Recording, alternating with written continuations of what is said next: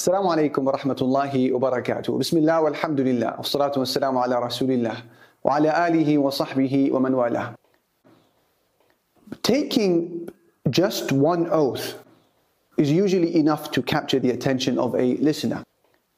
What then if that oath was taken by Allah subhanahu wa ta'ala? What then if those oaths which he took were 11 consecutive ones?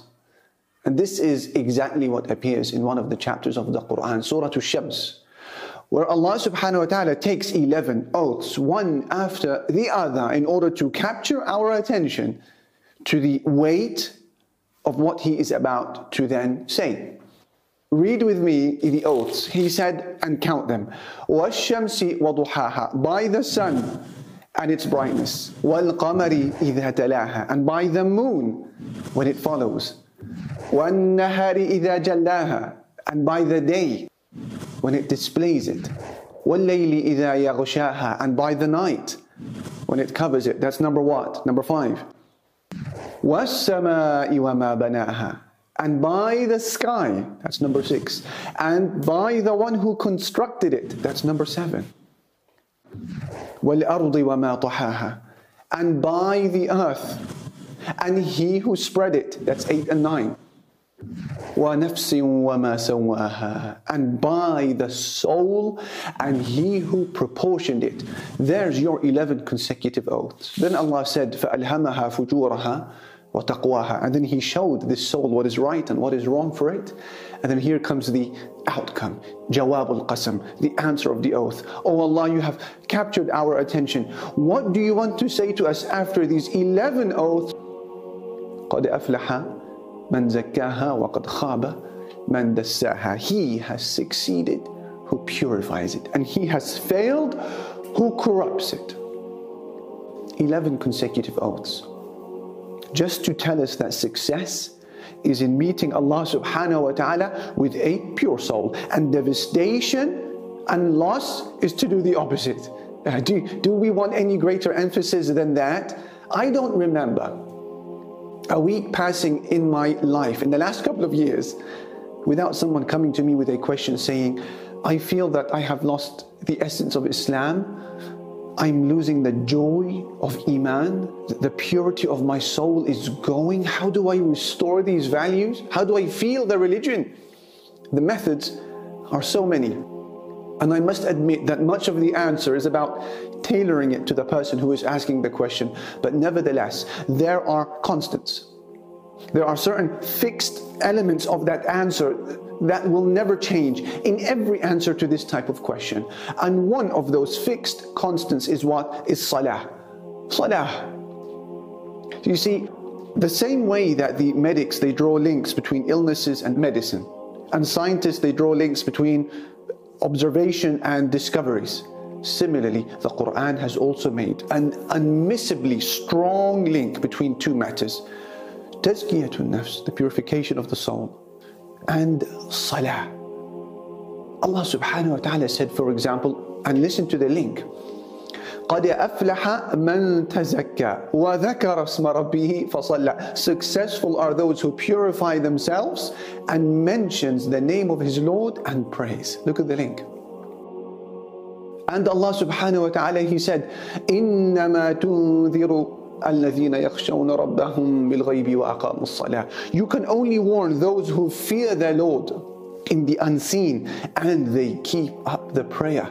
And then he said, وَمَن تَزَكَّى And whoever purifies himself, he does so for his own benefit. Salah, purification of the soul. Salah, purification of the soul. The Quran makes that link obviously clear. And our Messenger sallallahu alaihi wasallam, he did the exact same thing. He would say, تحترقون تحترقون فإذا صليتم الفجر غسلتها You burn, he said, you burn with sins. Then you pray Salatul Fajr, the dawn prayer, and it washes it. And then he said, ثم تحترقون تحترقون فإذا صليتم الظهر غسلتها. Then you burn, you burn. He said it twice each time. Then when you pray your dhuhr, noon salah, it washes it. ثم تحترقون تحترقون فإذا صليتم العصر غسلتها. Then you burn, you burn. And then when you pray your asr salah, it washes it, your afternoon prayer. ثم تحترقون تحترقون فإذا صليتم المغرب غسلتها then you burn you burn he said then when you pray your maghrib sunset prayer it washes it away and then he said it one last time you burn تحترقون تحترقون then when you pray your final Isha night prayer, it washes it away. And then he said, ثم تنامون. Then you fall asleep. فلا يكتب عليكم شيء حتى تستيقظون. Then you fall asleep that evening and no sin is written against you till you wake up the very next morning. Allahu Akbar. This is salah, and this is its effect in purifying the life of a person. Brothers and sisters, as harsh as it may sound, and as unpolitically correct it may be, but I say with full confidence and zero hesitation that he who claims to be a Muslim acknowledges Allah as his maker and his provider, and he claims to have an interest in being saved on the day of judgment, yet he neglects his or her prayer, you are an evil person. I swear by the one who owns my life if you had any idea of what it was that you, my brother, my sister, have neglected if you are that person, you would not be able to enjoy another meal. You would not be able to fall asleep this evening. You have neglected salah, the rope of Allah which He has extended to you from Him. You have cast aside your, your only lifeline in life. You've cast aside the act of worship which was mentioned in the Quran in over 100 different places and in every one of those 100 ayat there is either a description of the bounties that Allah has prepared for those who pray or there is a description of the trauma which awaits those who neglect it The first of those 100 ayat speaking about salah, they begin as early as Surah Al-Baqarah, the beginning of our Mus'haf today. Alif Lam Mim, ذلك الكتاب لا ريب فيه هدى للمتقين الذين يقيمون الصلاة, those who established a prayer. And then the last of those 100 ayat that speak about salah is all the way in Surah Al-Kawthar. إِنَّا أَعْطَيْنَاكَ الْكَوْثَرَ فَصَلِّ لِرَبِّكَ wanhar. So pray to your Lord, Allah said, and sacrifice. Pray to your Lord and sacrifice. And in between the first and the 100th, there are tens of ayat speaking about salah. I ask you, my brother, my sister, who is unsure about giving the salah the lifelong commitment that it demands honestly speaking, how do you accept to put yourself in the middle of this fierce crossfire of scholarly discussion and debate about your status as a person who does not pray? Some of those scholars deem you as a non Muslim, not to be buried or washed with the Muslims when they pass away non-Muslim, whilst the most lax opinion towards you as a person who does not pray is that you are a, a fasiq, meaning a rebellious sinner, the worst of the fusaq. Do you honestly feel comfortable sitting right in the middle of this type of discussion? Had your grandfather or your great grandfather been resurrected and he was told that there's going to be people from your progeny who will claim to be Muslims, but then they will refuse to pray. I guarantee he would, would never believe in such a thing. He would consider it impossible. And subhanAllah, we find ourselves needing to almost literally drag our loved ones, our children, our siblings to pray as they slouch and they stagger and they linger why? That's because they haven't tasted its sweetness. They haven't felt it. You see, you invite someone to their favorite restaurant. They will arrive before you do. Why? Because they've experienced the joy of what they serve. If that person, however, is unsure about the restaurant, he's unsure of their menu, he will hesitate to accept the invitation and he may not even show up. Similarly, if you tasted what Salah offers, the real Salah that is, not the Salah that we have made it, the real Salah that is, we would become addicts. Prostration will be the greatest source of comfort and relief in existence. And I want to share with you here a few examples of those before us who experienced this ecstasy with salah.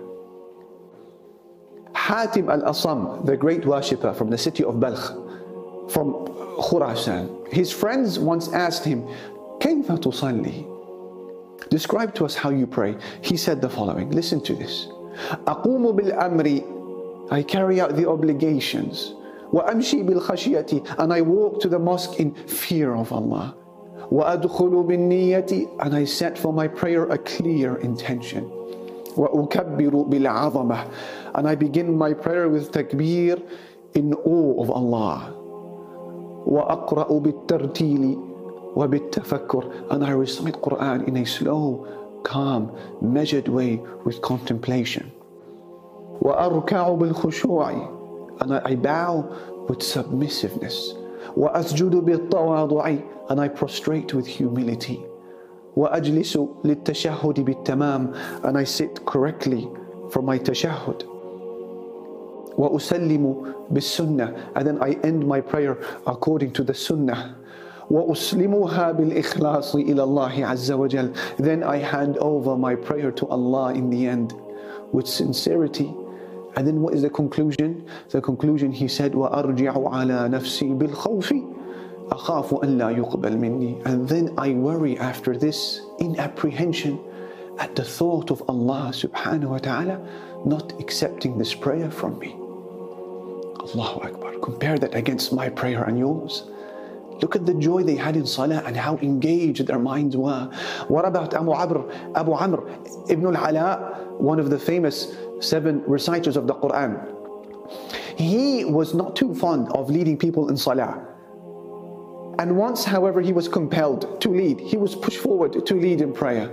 And so he turned to the congregation before the salah began and he said to them, Istawu, stand in line. As the Imam would say to the people before they begin prayer, stand in line, keep in line. Istawu. The moment he said that, he fell down to the ground and he was unconscious till the very next day.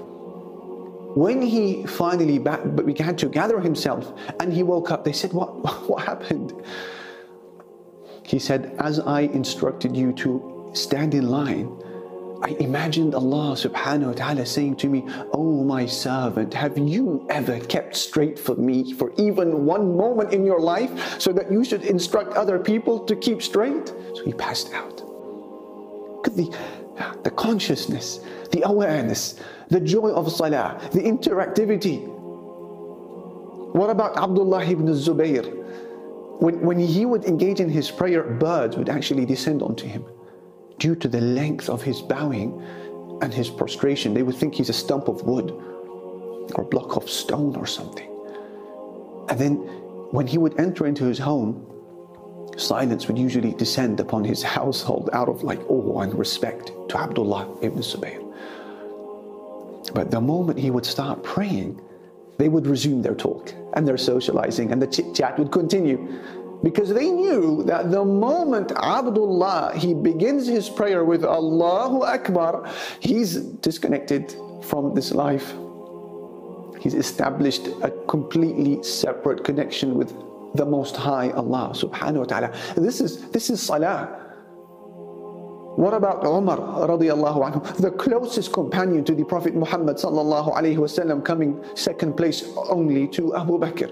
When he was fatally stabbed by Abu Lu'lu during the Isha Salah in Masjid al-Madani, al-Madina, his side opened up he fell unconscious. They gave him milk, it came out the side. He fell unconscious. So Abdullah ibn Abbas and a group of the Ansar, the companions, they carried the Khalifa, Umar, may Allah be pleased with him, to his home. And he remained unconscious from Isha, the night, till Fajr. One man said, we, we have to wake him up. And then another person said, You will not be able to wake him up through anything other than the mentioning of Salah. So one man said to him, Leader of the believers, it's time to pray. And at once he woke up. He passed his hands over his eyes and he said, Na'am. لا حظ في الإسلام لمن ترك الصلاة. Yes, There is no Islam in the life of a person who does not pray. Those were his first words, and shortly after his salah, he would die. This was, this was, their, this was their life with salah. It was a, a meeting that settled the, the aches of their hearts. It was a pleasure that they simply could not function without. It was a source of inner relief that they could not replace with anything else. And so they wanted to pray a lot. They wanted to prolong those moments with that Lord whom they love so much. You see, brothers and sisters, how much salah gives to you depends entirely on how much you give to salah. How much your salah uh, plays a role in purifying you depends on your effort to purify your prayer from distraction, from laziness, from half heartedness, from delay. How much salah transforms your life and your afterlife depends on how much you invest in transforming your salah. Don't blame anyone but yourself. And this is why we say to those people who argue and they say, you know, I read in the Quran that salah apparently prevents and guards a person from immorality and sin. Yeah, I've been praying for years. I don't see it protecting me against sins. Same habits for years, nothing has changed. But I pray five times a day. What's going on? Hasn't changed me. See, there's only one of two options here. Either the book of Allah has told a lie, astaghfirullah, and seeing that that is not an option, it must be the second option. You have not carried out the type of prayer that transforms the human being and guards him from sin. It must be that. Either we blame the book of Allah and its promise, or either we blame ourselves not praying correctly. That's why we haven't seen its fruit. And a person can comprehend and understand how a disbeliever who denies Allah, rejects Islam, doesn't pray. It's, it's understandable. The baffling one for me is the one who claims to believe in Allah, the home of the hereafter, and then he fails with respect to the five prayers. That's the mind boggling one. Does he not realize just how nude of every form of support he shall be on that day without salah?